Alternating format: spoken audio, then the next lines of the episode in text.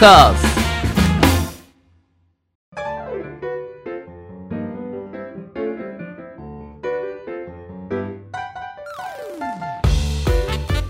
リスナーの皆様ご機嫌いかがでしょうか？e スポーツキャスターの R です。アシスタントの中村優香です。今週もどうぞよろしくお願いいたします。よろしくお願いします。さあさあ R さんオはい。ープニングトーク、ということではい。リスナーさんからのメールを紹介したいと思います。ありがとうございます。皆さんえゲーマーネーム元きのこさんからのえメールです。はい。R さん中村さんこんにちは。こんにちは。39回の放送を拝聴させていただきました、格ゲーのオフライン大会やイベントではゲーセンの延長的な雰囲気があるので、うん。マナーやルールがあまりないとおっしゃっていましたね。うん。うん私はゲーセンの空気感というものをあまり感じたことがありません。うん。今のベテランプロゲーマーは結構な確率でゲーセンは良いぞと口を揃えておっしゃっている印象があります。一時期サウンドボルテックスという音ゲーにハマっていましたがコミュ力が弱キャラなのでゲーセン仲間は皆無でした、今はご時世的に生きづらいところもありますがいつかプロゲーマーの皆様が言っているゲーセンの魅力を知ってみたいと思っておりますえそこで質問なのですがゲーセンってどのあたりが楽しいのでしょうか、うん。その魅力を教えていただきたいです。それでは収録頑張ってください。とのことで元きのこさんありがとうございます。ありがとうございます。そうゲーセンはいいよってはいはい。あれさんもしみじみおっしゃるじゃないですか、そうですね。青春の場だったと言ってますね。うんはい。あると思うんですけど、はい。どういうところが魅力うん。なんでしょうか？どういうところ？うん。うーんと中村じゃあ中村さんからまずは、はい。えーどうだと思います？中村さん的に、ゲーセンの魅力ですよね。いろんなね話を一応してはいると思うんですけど、ええこんなんかなっていうのはあります、あでもやっぱりこうこう誠意的な方が今でもゲーセンとかちらっと行くんですけど、格ゲーの台、うんストリートファイターの台見に行くとかうん。あるんですけど、やっぱり皆さん見てると一人でも純粋に楽しまれてる方が多いし、うん。それこそ、まあ、ゲームいろんなゲームありますけど、うん。それを楽しみに来てる方々が集まってるからうん。こう話しかけたこと話しかけてもうん。気軽になんか返してくださって、うん。ゲームの魅力とかも話してくださるし、うん。なんだろう。本当にゲーセンって一人で行くイメージあるんですけどうんしみんな黙々とやってるんですけど、なんかい一体感をうん勝手に中村は感じておりました。なるほど。はい。えっ、とですね。はい。中村さんがうん。言っているところは、うん。多分なんですけど、うん。ゲーセンではなくアミューズメントパークだと思います。おアミューズメントパークですか、はい。ちょっと違う。ちょっと違います。今はい。の中村さんが言ってるところって、店員さんがちゃんと綺麗な制服着て、はい。えーちゃんとフロアに何人かいて、はい。で椅子とかも整頓されてて、はい。小綺麗で、はい。なんていうのかな。叫んでる人とかいないと思うんですよ。あれ叫んでる人はどこのゲーセンにもいないもんじゃないんですか？とゲーセンにははい叫んでる人がいるんですよ。怖い。嘘聞いたことないですよ。だから多分、はい。アミューズメントパークに行ってるんだろうなって思うんですけど、はい、いや綺麗なゲームセンター。にそうですね。行ってます。そう。それが綺麗なゲームセンターは、はい。まあ、もちろんゲーセンって呼ぶ人もいるんですけど、えーうちら世代から言うともうアミューズメントパークだよねみたいな。あ平和ーはい。じゃないですか、うん。多分子供さんとかもいたりそうそう平和。子連れとか。はい我々が言ってるゲーセンというのはですね、えー全く違うもので、お。はい、あのタバコの匂いとうんうん。あと、まあ、場所によっては薄暗い。薄暗いのは理由があって、はい。あのゲームが反射しちゃうんですよ、うんこうあの蛍光灯の光が、だから薄暗くしてあって、はい。こうなんだ筐体の、えーモニターの明かりでぼわっとやってる人の顔がちょっとぼわっと見える。はい。ところでえで R コーナーではまあそういう感じ。でまた別のコーナーでは対戦中の人たちがすっごい叫びながら煽り合ってたあれあれ楽しそうに。楽しくあ楽しそうに楽しそうに煽り合ってはい。とかはい「はいダメ!」とか言って あの 言い合ってこう、はい。なんかうん。やってるちょっと動物園チックなねところコーナーがあったりとか。でもちろんプリクラもうん。クレーンゲームもない、え？ギリギリあってマージャンファイトまあでもそれもないかな。っはい。ていうのがゲーセンですあなるほど。でそんなゲーセンの何が楽しいのか、え行ったこと 行ったことないです。ないしちょっと怖いでしょ行くの。そうですね、はい。ちょっと踏み込めないかもしれないです、それがゲーセンです。それこそそこに踏み入った者たちがどうなるかっていうと、うん。まあ、ゲーム好きだから、ん。ゲームやるじゃないですか。で毎日のように行ってると、まあ、顔見知りになるし、まあ、話もしたりもするし、うん。店員も綺麗な制服着た若い人じゃなくて大体なんかおっさんとか。なんかようわからんアットホームなおばちゃんとかなんですよ、はい、で顔見知りになると「あなんか今日も来たのね」みたいな。うん、つってなんかたまには学校行きなさいよみたいな「えい」っつってはい今ゲームやるんですけど、うん。だんだんそのなんていうのかな一つのコミュニティうん、まあ、言い言い方を選ばないで言うと村みたいな感じになってくるみんなし顔見知りになっていく顔見知りしになっていくしたまに知らない人がいるとみんなで「あいつだね」みたいはい、な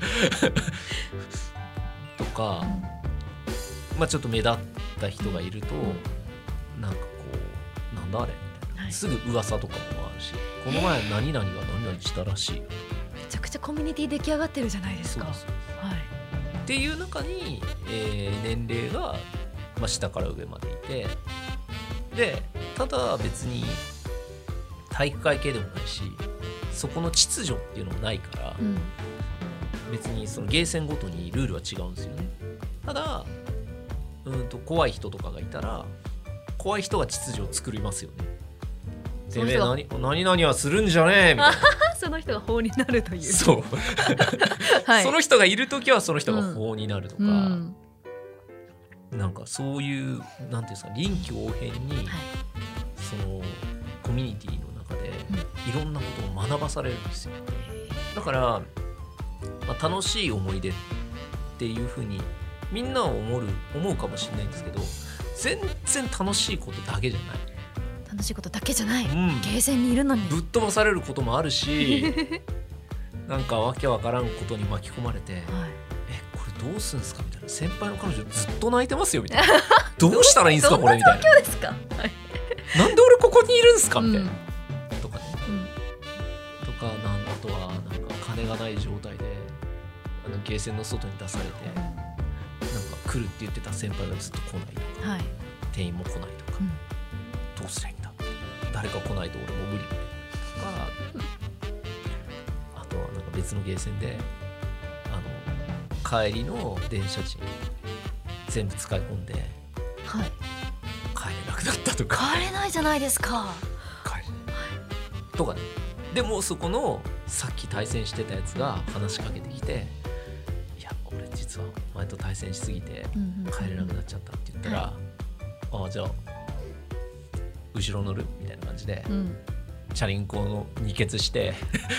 えかっこいい。送ってもらうとか。そこで絆出来上がってるんですね。ゲームで絆がそうか生まれるんですね。なんかそういうのが我々が言ううんゲーセンなんですよ。ああなるほど。そっか。前提が違ったんですね。そうなんですよ。私の知ってるゲーセンと、そっか。だから元木の子さんが言ってくれてるようにいつかそのゲーセンの楽しさをうん。味わいたいなって今はね多分結構難しい、今そういう R さんが言うゲームセンターを探すのはえ難しい。なかなかなないいことはないはいですけど、それこそね南浦和に、南浦和。ービッグワンセカンドっていうはい。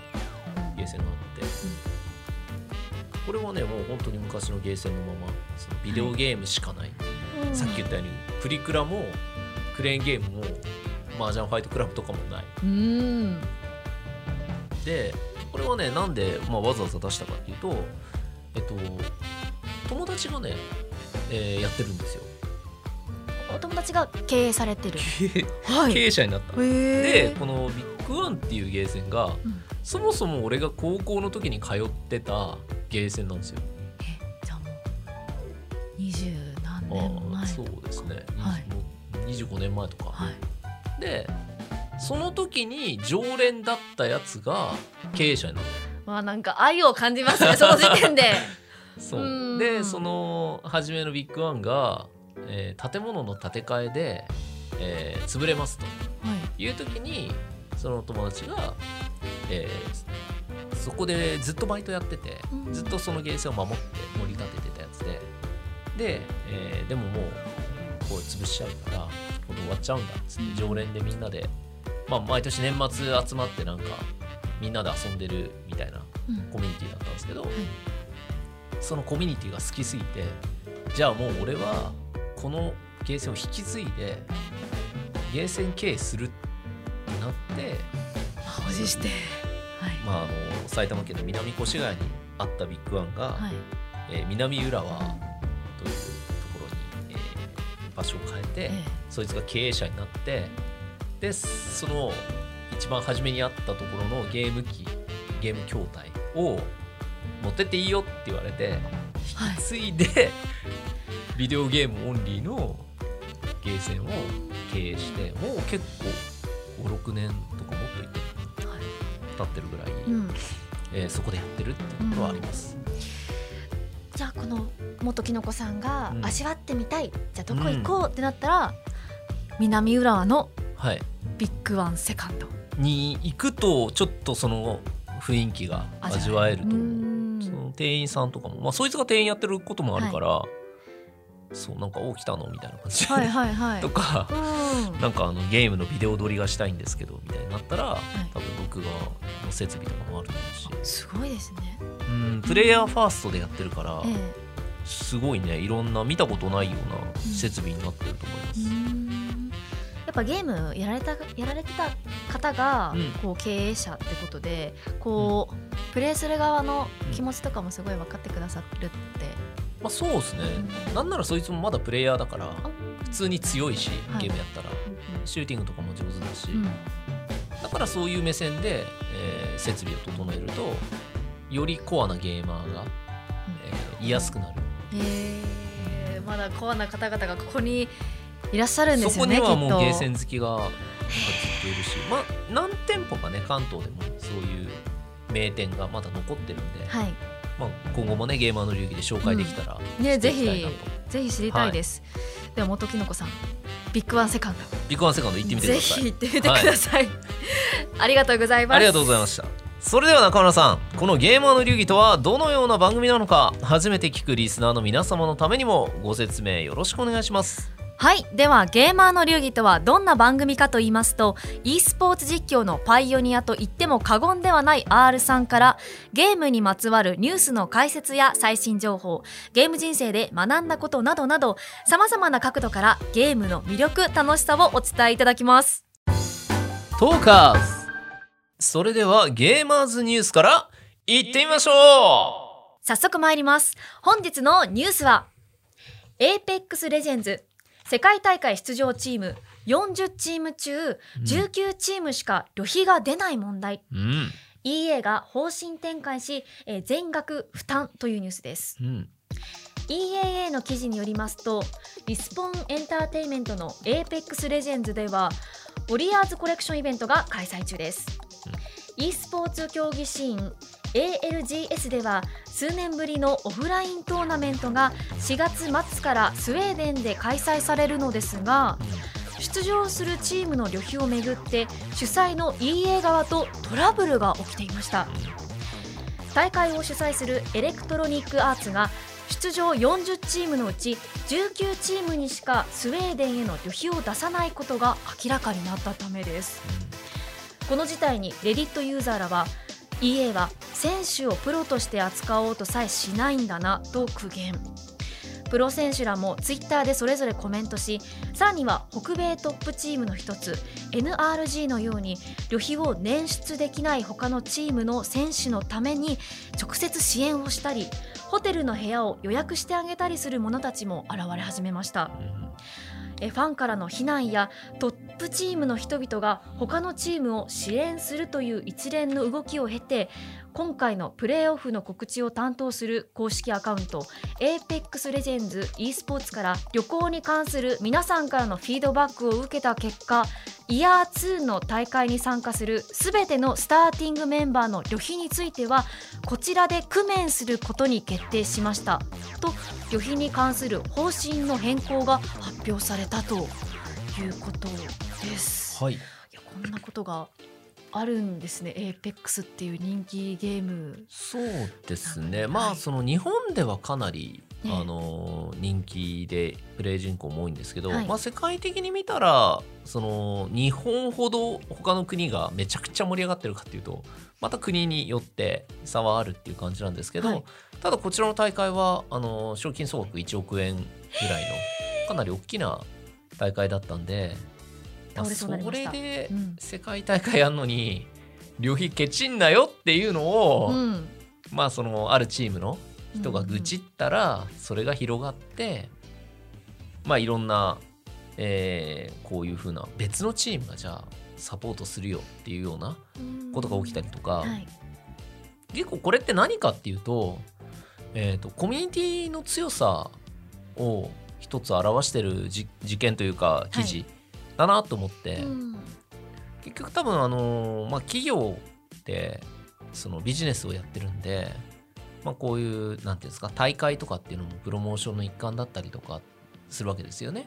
で企業の,、まあその決裁権のあるお偉いさんが、はい、いやまあ旅費はじゃあ今回はこの国とこの国とこれぐらいでいいよっていう感じでこういうチームでいいよとかっていうのを言ってじゃあそれ通りにお達しを出したら平等じゃないじゃん。って言って、自分さえ良ければそのねトップチームが他のチームを支援するなんてことはない。けど、えー、なんでトップチームが他のその小さいチームを支援するかっていうとやっぱりそのコミュニティを大事にしてるからであり、はい、いろんな国が平等に扱われる方が盛り上がるし、えー、レベルも上がるというのを分かってるからやってるんじゃないかなっていうふうに見えますけどね。うん、で、すごい面白かったのははい、そのいろんな動きを受けて、うん、このエペックスレジェンズ e スポーツからこ、まあ、公式アカウントから、うん、すげえ速攻で全部出しますっていうのが 出たんですよね。ここの対応早かったんですね。超早かった。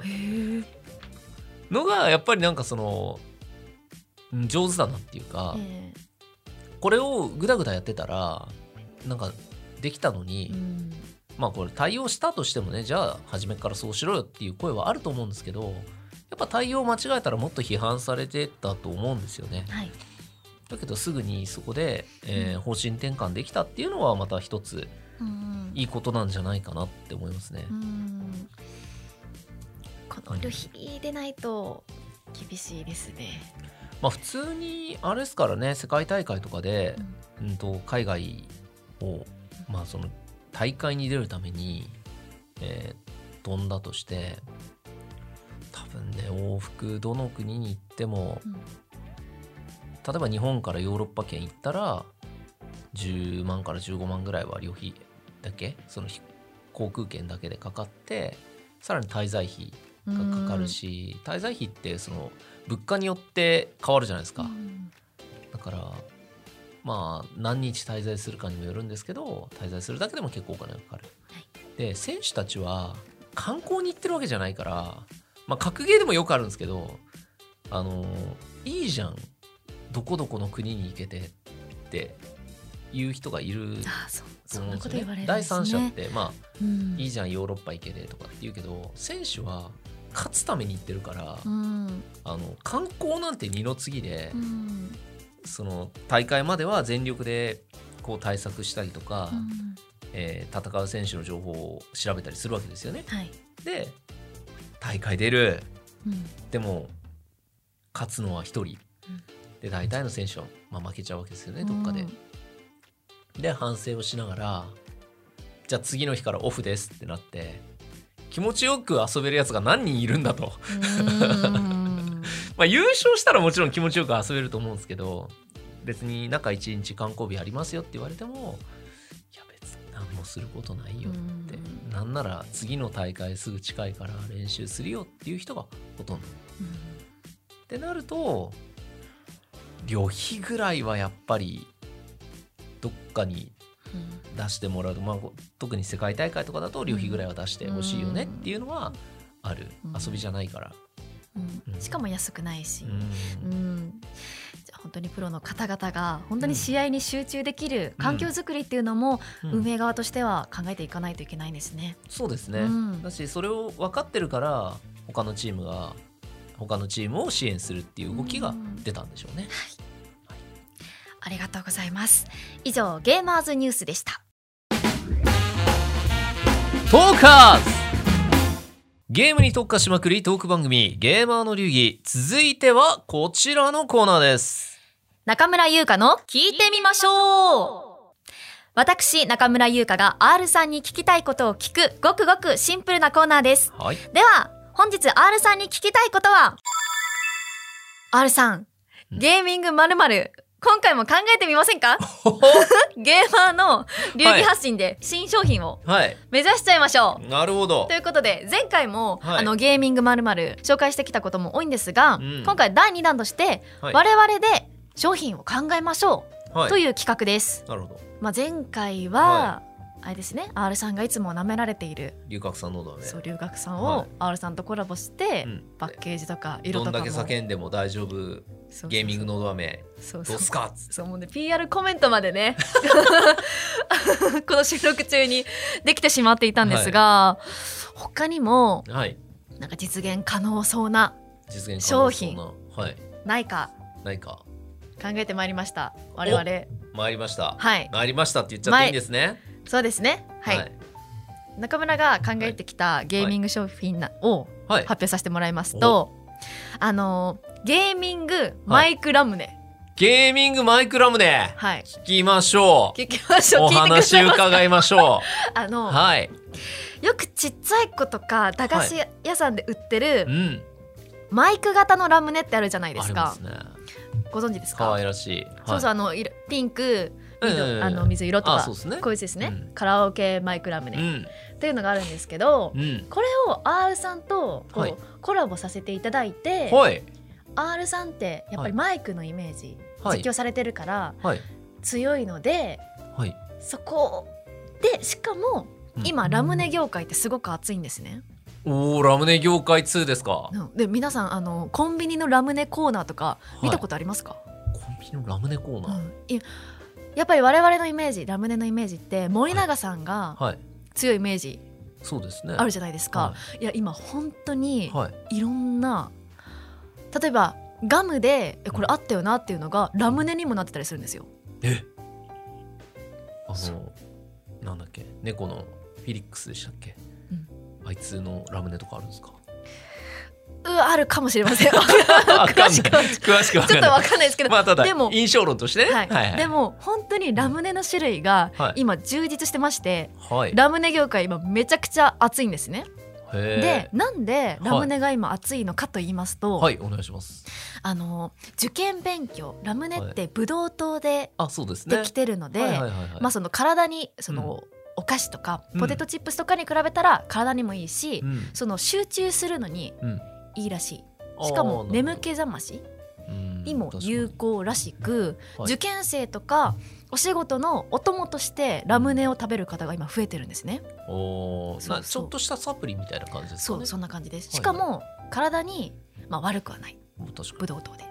そう。だから、うん。ゲームやる方ってうん。集中をしないといけないじまあゃないですか,、確かだからこのラムネめっちゃいいんじゃないかなと思って、にでもうん、ゲームやるときに市販のラムネ食べてろっていう話になりませんがえ違うんですよ。どこにゲーミング要素が入ってくるかじゃないですかこれは。で、はい。あのエナジードリンク味とか。あ普段飲んでるエナジードリンク味のラムネどうですかと、はい。ああなるほどね。で R さんとコラボもさせるのであ、あのー、R さんカラーのマイクにしてもらって、はい、赤とかあそこでそうです。そこで R さんでマイクが出てくるんです。ねなるほど。でゲーマーの流儀の色、はい、R さんの色をこのマイク、はい、パッケージので出していただくのはいかでしょうか、確かに。でもなんかゲーマーの流儀に無理やり寄せなくても売れそう。レッドブルのラムネとか。モンスターのラムネとか、うんうん、ゾーンのラムネとか、うん、確かに鋭いですね。でブドウ糖ってあれなんですよねあのなんかお酒飲みの人とかもラムネ持ってますよね。そうなんです。うん、なんか二日酔いにそうですよね。とかでしたよね。なんか俺なんかで飲んだ時にこれあの食っとけって言って、ラムネ渡されてでパクパク食べてた、うん、うん、そうそうだからってことは、うん、えっ、ー、とゲーミングビールでしたっけ？前回のですね私が提案させていただいた、はい、前回のゲーミングビールで酔っちゃうじゃんっていうのと、組み合わせることで、よりそうなんです。次の日も大丈夫という。よりよりも大丈夫です、はい、その場では楽しいのに、次のもけ日もケロッとしてゲームもできると。これはシナジーがある商品。素晴らしい。はい。でねこのマイクいいなって思って。ああそうですね。確かにマイクラムネがあるんだったら、はい、ちょっとそういう形であの伝統、日本の伝統駄菓子とコラボしましたみたいな。うん。ねマイク型だったらやっぱちっちゃい子喜ぶじゃないですか。うん、R さんのなんかデザインパッケージしたマイクをちっちゃい子はこうやって持ってたら可愛いじゃないですか。うん、しいろんな世代にゲームしてない人でも受ける商品なのではないかと思い提案させてもらいました。確かになんならちょっと割高商品はボタンを押すと行ってみましょうって声が出るとかね。いいかもしれない。ね、ラムネ食べ終わった後も楽しめるっていいですよね、はい、確かに、うん、いいですね、うん、詰め替え用のラムネとかも出しちゃったりして。確かに、うん、展開できますね、はい、素晴らしい。ありがとうございます。じゃああの高校私。はい。えっと これはですねえー、ゲーミング、うん、コラントッテです。コラントッテ、はい、コラントッテってご存知ですか？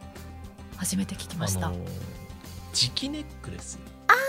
で、はい、なんかペンダントトップみたいなのがあって今アスリートが、うん、えー、すごいこうつけてたりするんですよね。フィギュアスケートの人とか、はい、えーと、プロ野球選手とか。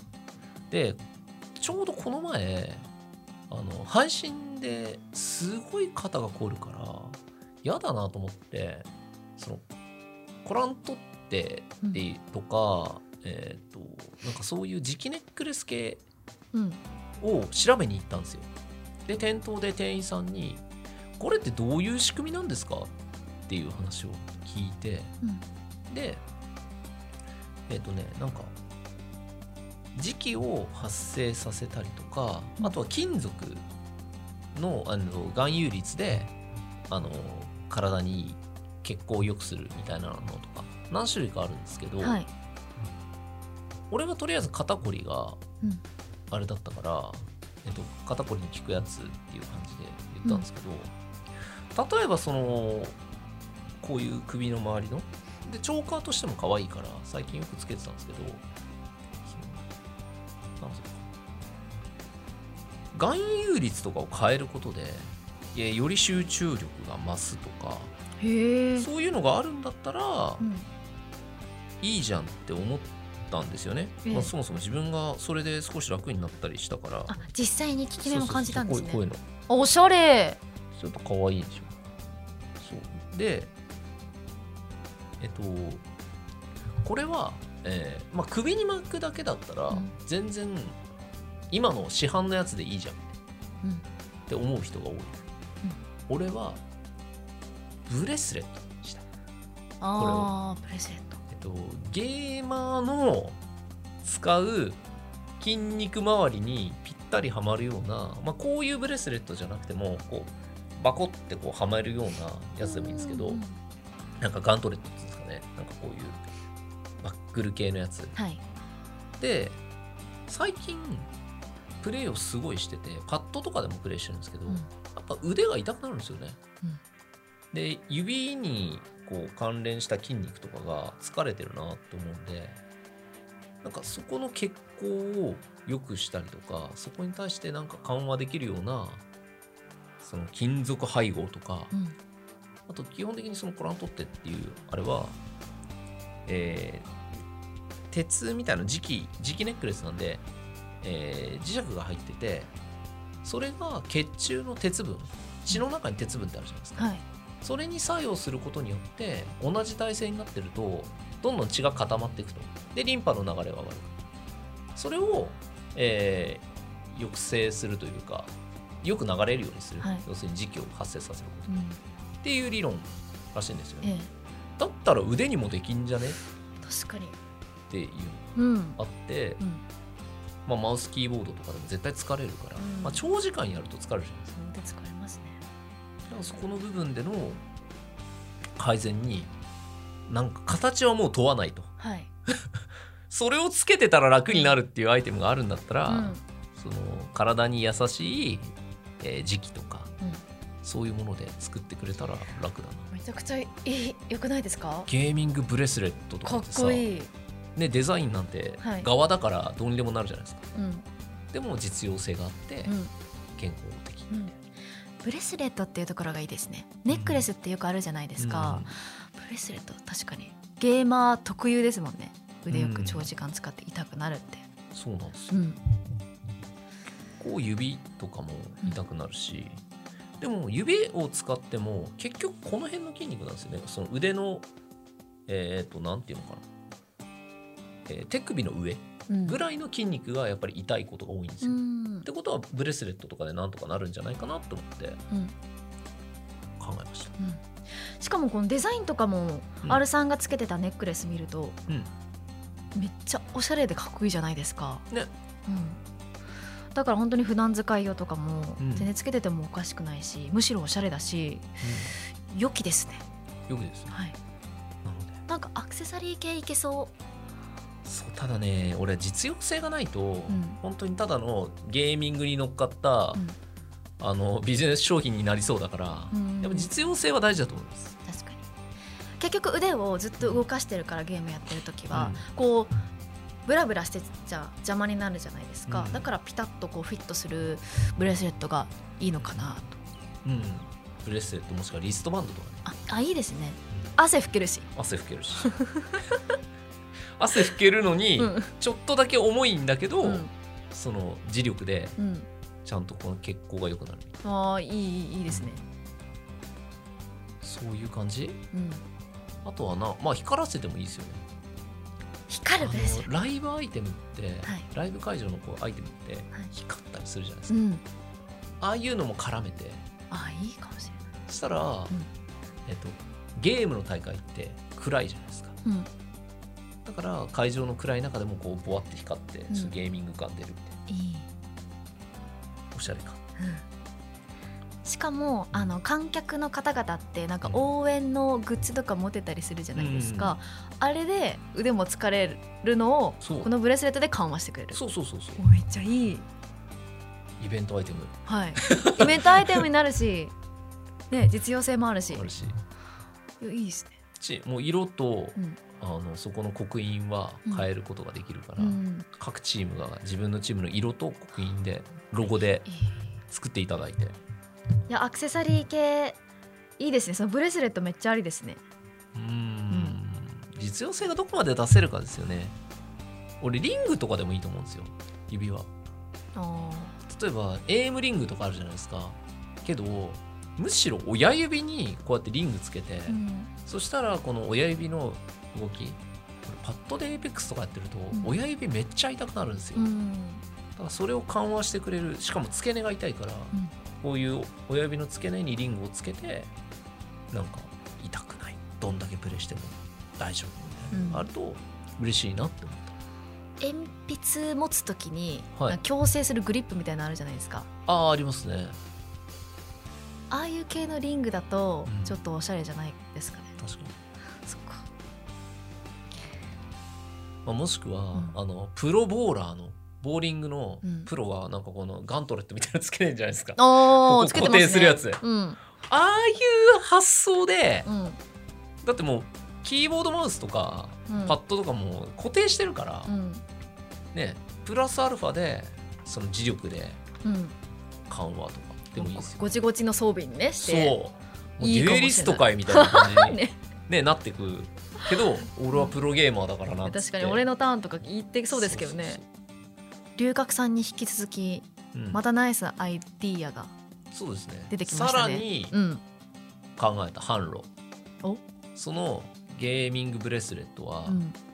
あのアップルとコラボして あアップルウォッチのバンドにもなる。えめいいいいです。ゲーマーのアップルウォッチ率俺高いと思うんですよ。うん。どうですか？あのめすごいです。私アップルウォッチつけてるんですけど、はい。これでつけてて、まあ、時計もまあいろいろ機能できるし、で疲れ軽減とか、うん。で光ったらえ最高じゃないですか、そう。うん、でもよく考えたら、こうん。こに磁石がバングルになってたら、うん。アップルウォッチの本体の方に割れるんじゃねって 確かにそこの問題あるけどうん。そこはあの企業努力をそうですしていたねだく、していただいてなんとかそこの課題をクリアしていただいたら、派遣っす、確かに。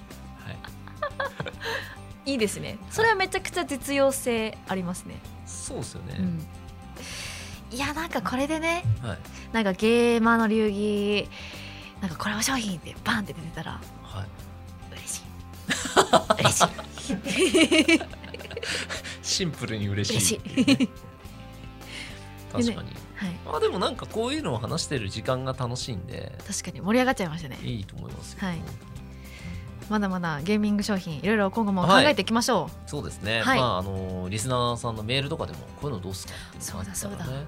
皆さんがこれあったらいいのにっていうのをね、うん。ぜひ教えていただいたらそうですね。我々もそれをふき膨らませてうん。いきたいなと思います、はい。はい、ありがとうございます以上中村優香の聞いてみましょうでした。ドーカーズ！